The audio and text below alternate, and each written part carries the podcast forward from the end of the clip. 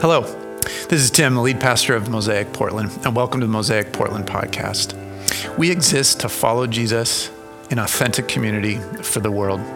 And right now, we're gathering Sundays online uh, to worship together and to open up scripture together. And then after that, we have virtual house gatherings that meet all over our city. And the great thing about these is that you can actually join in wherever you're listening from. We think these right now are the best way for, to be known, to connect with others, uh, and to be on mission together. They're also where we pray together on Sundays in smaller communities, where we take communion together and debrief what the talk was about and engage scripture more. If you want to find out more information of how to be a part of one in this season, you can find out more info on our website, mosaicportland.org. Now let's go to scripture together as we listen to this podcast.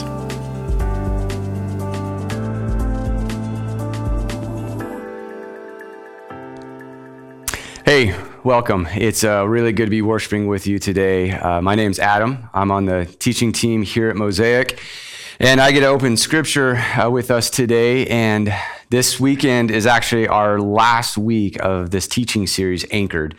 Uh, with Jesus in the wind and the waves. And so today I want to I want to look at a portion of scripture uh, that, that actually leads us to engage our faith when we're in the midst of a storm, kind of the role that our, our faith plays when we're anchored with Jesus in the wind and the waves. And um, I, I love that we, week after week, get to open God's word because it just meets us where we are. Uh, whether you're encouraged today, um, whether you're weary from a global pandemic, or, or even if you're listening or watching this and you're not sure you believe in the Bible or the God it represents, this scripture meets us where we are. Uh, so let me pray for us and uh, we'll, we'll dive in. Father, thank you for your word today. Um, I celebrate that your word brings clarity and truth and life into our lives. And I pray uh, today, as, as, as we look to your word, that you would open the eyes of our heart, that you would instruct us, you would teach us, and that ultimately you would shape us to become more like you. We ask these things in faith, and we love you in your name. Amen. So, a few years back, probably about 13, maybe 14 years ago, um, I got to go on a, a cruise, on a cruise ship. And it was Dana, my wife, and I. And at the time, we only had Allie, our, our first of three daughters. And it was a blast. We went and left out of a port um, out of LA and we're with some of my family, my siblings and their families, my parents, my grandparents, and it was just a wonderful time. We went to some islands, uh, we went to Mexico, and it was it was short, but it was really really good. And then on the last night, when we were actually sailing back to the port in LA, the, the ship stopped quite a ways offshore. I found out later they had to be quite a ways offshore so they could keep the casino open. And they dropped an anchor uh, to stay out there. And um, so we're, we're stopped and we're, we're in the middle of the ocean, and suddenly there's a massive storm that's upon us. And there's wind, and there's waves, and there's rain, and the boat starts moving. Now, now we're anchored, so we're, we're not leaving our location. We're steady, we're secure, we're planted there, but yet the boat and the people in it are feeling the effects of this storm. And I discovered on that day that I have no sea legs and got very, very sick to the point that I couldn't even stand up or walk. I had to lay down in our room in the hull of this ship while my family was eating endless buffets and singing karaoke. It was quite, quite a storm. Um, and oftentimes, as we go through storms and we're, we're anchored with Jesus and, and He is secure and He's got us, we, we still feel the effects of the wind and the waves. We still feel the effects of the storm. So, how do we engage our faith in the midst of that storm so that the storm isn't just simply something we, sur- we survive that we get through, but it, but it becomes a place where we can actually grow, where we can actually reveal our hope in Jesus to the world around us? If you've got a Bible, um, you can turn to Romans chapter 5 with me. Um, I'm going to be starting in verse 1. And it says this Therefore, since we have been justified through faith, we have peace with God through our Lord Jesus Christ, through whom we have gained access by faith into this grace in which we now stand. And we boast in the hope of the glory of God.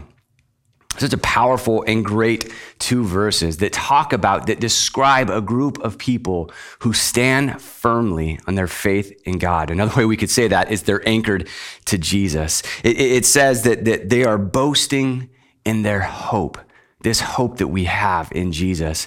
And as, as I read that and I think about what these people might look like, what their lives might look like, we might think that, man, they, they were doing well and living in a peaceful environment and enjoying this hope that they have. But, but in fact, that wasn't the case. The, the church that received this letter that Paul wrote, this church in Rome, actually suffered quite a bit. Being a Jesus follower in the first and second century in Rome was was not an easy thing to do. They would have been isolated. They would have been ostracized from friends and family and received threats. And so Paul goes on to say this in verse 3 Not only so, but we also glory in our sufferings, because we know that suffering produces perseverance, and perseverance, character, and character, hope. And hope does not put us to shame, because God's love has been poured out into our hearts through the Holy Spirit who has been given to us. Paul tells this young church that's meeting in homes who have planted themselves firmly in, on Christ and are boasting in his goodness. He tells them to glory in their suffering, to glory in their their suffering. That, that might be hard to hear. And, and in fact, that word suffering might be hard for us to access. Uh, certainly, we, we suffer, but, but probably not how Christians in the first few generations of the church suffered. Uh, maybe for us, it's, it's glorying in, in, in our sorrow or in our grief or in our fear or in our anger. He tells this church to glory in their sufferings. Now, he's not saying to glory or to celebrate because you have sufferings. That, that wouldn't make a lot of sense. This last week was quite an adventure. Uh, last Sunday night, I was coming downstairs and there were three or four stairs left to walk down, and I forgot that I'm almost 40 and I just leapt to the bottom. And at the same time, was trying to turn and run, and it didn't go well. Uh, I spent the night in pain, woke up the next morning, couldn't walk, couldn't even stand, in immense pain.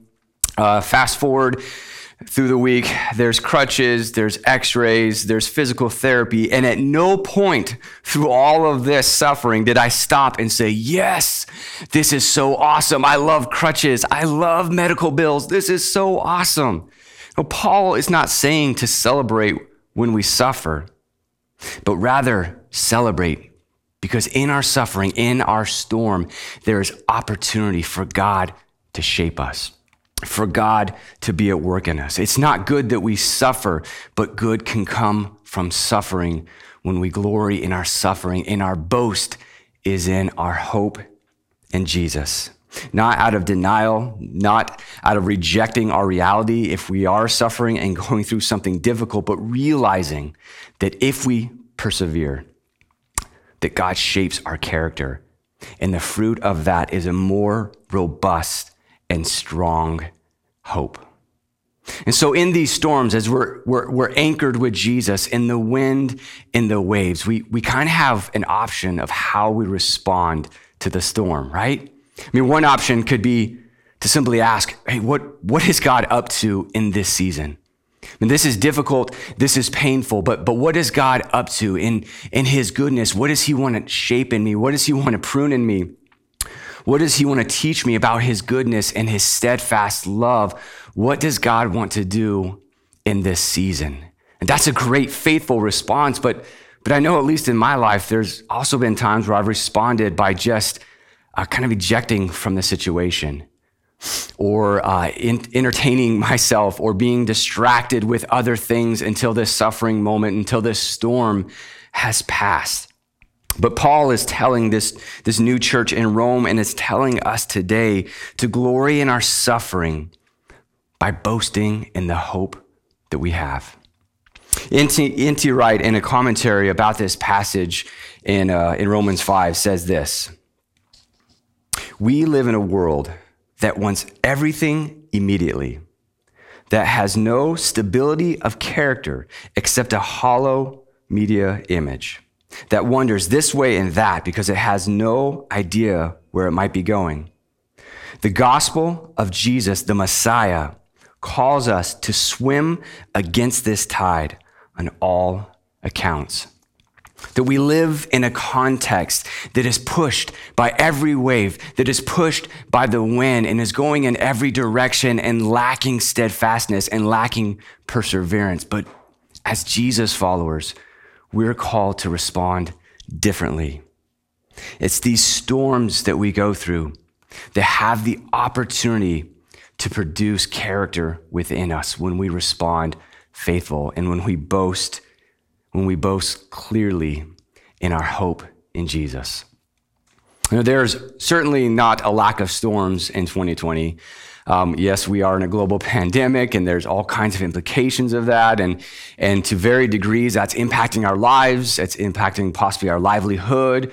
It's impacting our families, and and there's so much about 2020 that has felt like a storm. But but the reality is, there was storms in 2019, and there'll be storms in 2021. It's it, it, it's part of, of life. And some storms are, are short and they're attached to a moment, but some storms last a long time. Uh, one storm that, that I've been weathering for most of my life is the storm of, of anxiety and depression. And, and, and feeling the weight of those things and how they've influenced my life and, and how they've introduced fear into my life. And, and it's been a long term storm that I've, I've engaged at a lot of different levels, including professional counseling and at times medication to help. But one of the bedrock ways that I engage my faith in this storm is to boast in the hope I have about our Heavenly Father.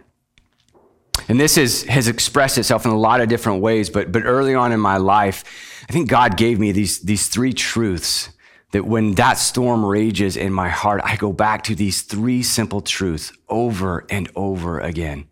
And simply this that, that God is good. That that's not just something that I know, it's something that I've seen and I've experienced to, that I can lay witness to. God is good. Secondly, God is in control. That no matter what I face or you face or we face, it's not going to overcome him. He is strong, he is in control. And thirdly, he can be trusted. That he has proven to me in my life that I can witness to this fact that he is faithful and he can be trusted. This is a, a, way of, of boasting in my hope that, that I, I lead myself with and, and, and hope to be a signpost to others of God's faithfulness in the midst of a storm. And so to glory in our suffering is, is actually a form of, of leading ourselves, of redirecting our attention from the wind and the waves that surround us and to not get swept away as much of our culture does in, in fear and anxiety or worry or anger, to not get swept away in that tide, but to go against that current and to elevate our perspective and our attention on God and to boast in His goodness and our hope that we have in Him. I want to lead us uh, into a, a, practice of doing that this morning. And, and to, uh, to do that, I, I want to look at a passage actually in, in Lamentations. Um, Lamentations is a book uh, written most likely by Jeremiah. Um, it's a collection of five poems that, that he writes um, about the destruction of Jerusalem in the hands of the Babylonians. And um, it's, it's a very sad book. It's called Lamentations. There's lamenting in it, there's grief and deep despair and frustration. And yet, in the middle of this book is a moment that he boasts in his hope that he boasts in the goodness of God and glories in the suffering. And I, I want to look at how he leads himself and how we can follow in those footsteps. This is in Lamentations 3, starting in verse 21. Yet this I call to mind, and therefore I have hope. Because of the Lord's great love, we are not consumed, for his compassions never fail. They are new every morning. Great is your faithfulness. I say to myself, The Lord is my portion, therefore I will wait for him. The Lord is good to those whose hope is in him, to the one who seeks him. It is good to wait quietly for the salvation of the Lord. Jeremiah says, I, I call to mind, I remember, I think of, I meditate on the goodness of God. With everything that's around us, with everything that could be vying for our attention, could be vying for the, the, the mental space inside of us, the, the, the, the news feeds that are going, the, the uh, social media, the conversations, to settle in our minds, to set our minds, to remember, to recall the goodness of God, and to boast on the hope that we have in Him. So I want us to do that today, uh, actually, here in the next few minutes. I'm going to uh, uh, pray and I want to lead us to take a moment to recall, to call to mind the boast that we have in God, the boast of our hope in Him. And, and then I want us to actually share it. If you're watching this with someone um, on the couch or around a table, to take a moment and to say out loud what you are boasting, the hope that you have, the, the hope that you're boasting in God. If, if you're watching this uh, by yourself, um, utilize the, the, the chat section that we have in our online platform here. But let's boast in the hope that we have in our Father.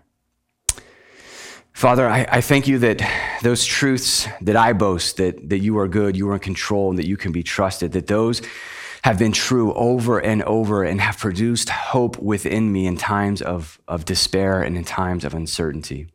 And I pray in the next few moments as we begin to recall um, the, the times that that you have been faithful to us and that, that we boast on that hope. I, I, I pray that it would be an encouragement as we share it with one another, that our faith would grow and we would be encouraged in the hope that we have in you. We thank you for this day and we worship you in your name. Amen.